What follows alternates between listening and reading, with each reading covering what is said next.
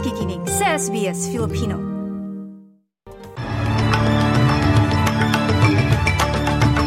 Sa ulo ng mga balita, Qantas engineers iimbestigahan ang pagpalya ng jet engine ng isang flight na tumawag ng Mayday Alert. Rappler Chief Executive Officer at Nobel Peace Prize laureate Maria Ressa absuelto na sa tax evasion case. At daang-daan libong empleyado ng Woolworths pinayagang magtrabaho sa Australia Day.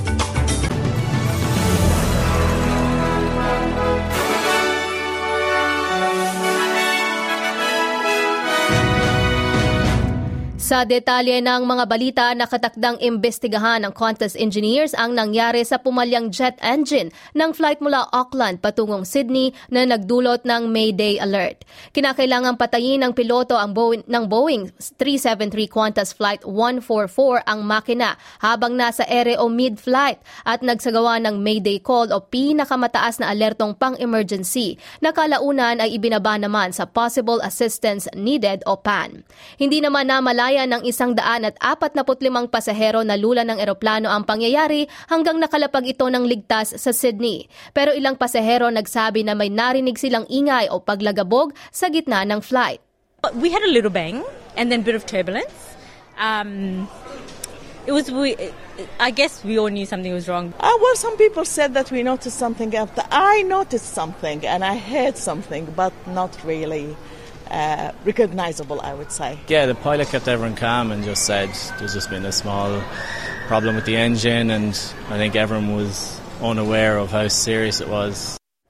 Naglabas naman ang Qantas ng statement na nagsasabing isa itong pambihirang pagkakataon pero ang piloto nila ay bihasa at ang eroplano ay dinisenyo na makalipad ng mahabang oras kahit isa lamang ang makinang gumagana.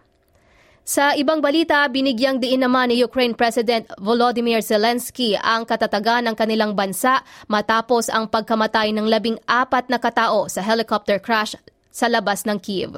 Hindi pa malinaw ang dahilan ng pagbagsak ng helicopter.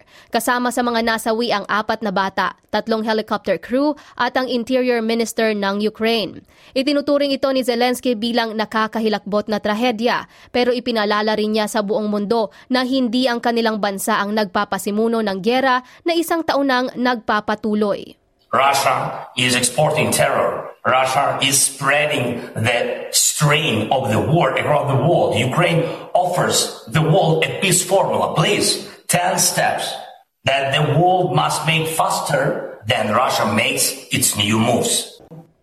Nanawagan din si Zelensky sa World Economic Forum na ang foreign supplies ng mga tangke at air defense units ay kailangan nila sa lalong madaling panahon. Balita naman mula sa Pilipinas, pinawalang sala na ng Court of Tax Appeal si Rappler Chief Executive Officer at Nobel Peace Prize laureate Maria Ressa sa apat na tax evasion cases kaugnay ng umano'y paglabag sa Internal Revenue Code.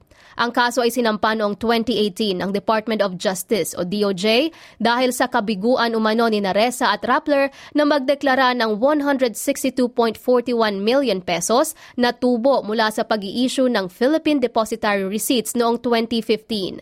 Pero batay sa desisyon ng korte, nabigo ang prosekusyon na patunayan ang akusasyon laban kay Resa at Rappler Holdings Corporation. Sa isang pahayag naman sa ulat ng ABS-CBN News, naniniwala ang NUJP o National Union of Journalists in the Philippines na ang mga kaso na tulad ng kay Naresa at Rappler ay naglalarawan ng dumaraming paggamit ng batas para sa paghihiganti at pananakot laban sa mga mamamahayag.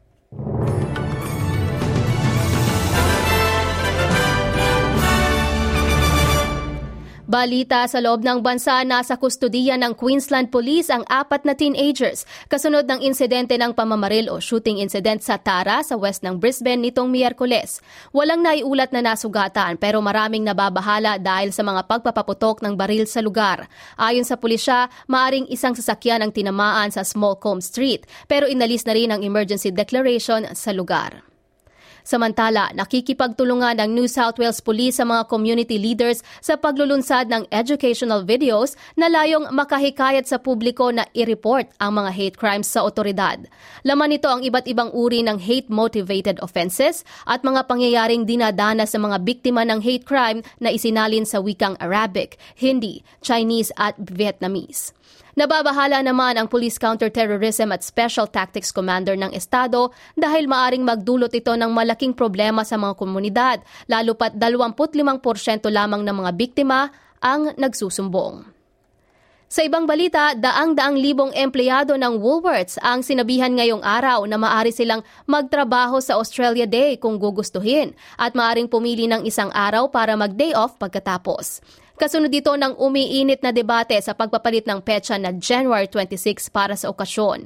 Nagaganap ang Invasion Day or Survival Day rallies taon-taon sa iba't ibang bahagi ng bansa na nananawagan na palitan na ang nasabing petsa. Pinag-iisipan rin ng mga universidad na gawin ang parehong hakbang. Samantala, plano naman ng Microsoft na magtanggal ng 10,000 empleyado o trabahador worldwide kasunod ng ilang pagbabawas sa kumpanya. Ang hakbang na ito ng software creator ay senyales para sa ibang kumpanya na paghandaan ang posibleng pagbagsak ng ekonomiya. Sa sulat ay pinadala sa mga empleyado, sinabi ni Chief Executive Satya Nadella na ang layoff ay makakaapekto sa halos 5% ng kanilang manggagawa.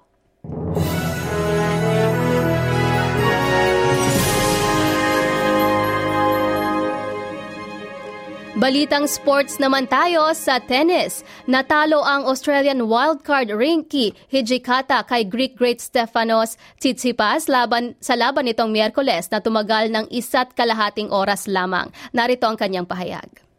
I will take it, you know. A win, it is an important win. Um, and uh, perhaps I can maybe use that uh, time that I would have expected, let's say, um, for practice.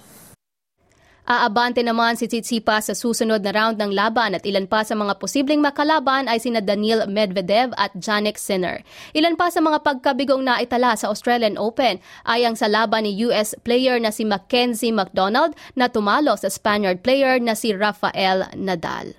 Samantala, sa iba pang balita, namamayagpag naman ang Philippine women's team striker ng football na si Serena Bolden sa kanyang pagsali sa Western Sydney Wanderers. Nakaskor ito ng goal sa unang pagkakataon sa paglalaro laban sa Western United na tinalo nila sa score na 2-1 noong Sabado sa A-League Women's Match. Nagsimula ang paglalaro ni Bolden sa bagong koponan na Western Sydney noong January 9 habang patuloy naman ang kanilang paghahanda para sa FIFA World Cup na gaganapin sa Hulyo Hulyo dito sa Australia at New Zealand. Para sa ating palitan ng salapi, nagkakahalaga ng 69.94 US cents ang isang Australian dollar ayon sa Reserve Bank of Australia. Mula naman sa Bangko Sentral ng Pilipinas, 54.65 pesos ang isang US dollar at 38.28 pesos ang isang Australian dollar.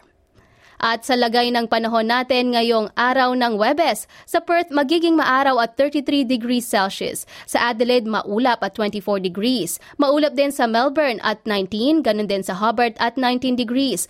Uulanin naman ang Canberra at 20 degrees, kapareho sa Wollongong at sa Sydney at 23 degrees. Sa Newcastle, maulan din at 22 degrees, habang maaraw naman sa Brisbane at 30 degrees. May pag-ulan din sa Cairns at 31, habang uulanin din ang Darwin at 31 degrees Celsius. At yan po ang kabuuan ng mga balita natin sa oras na ito. Ako si Edinel Magtibay para sa SBS Filipino.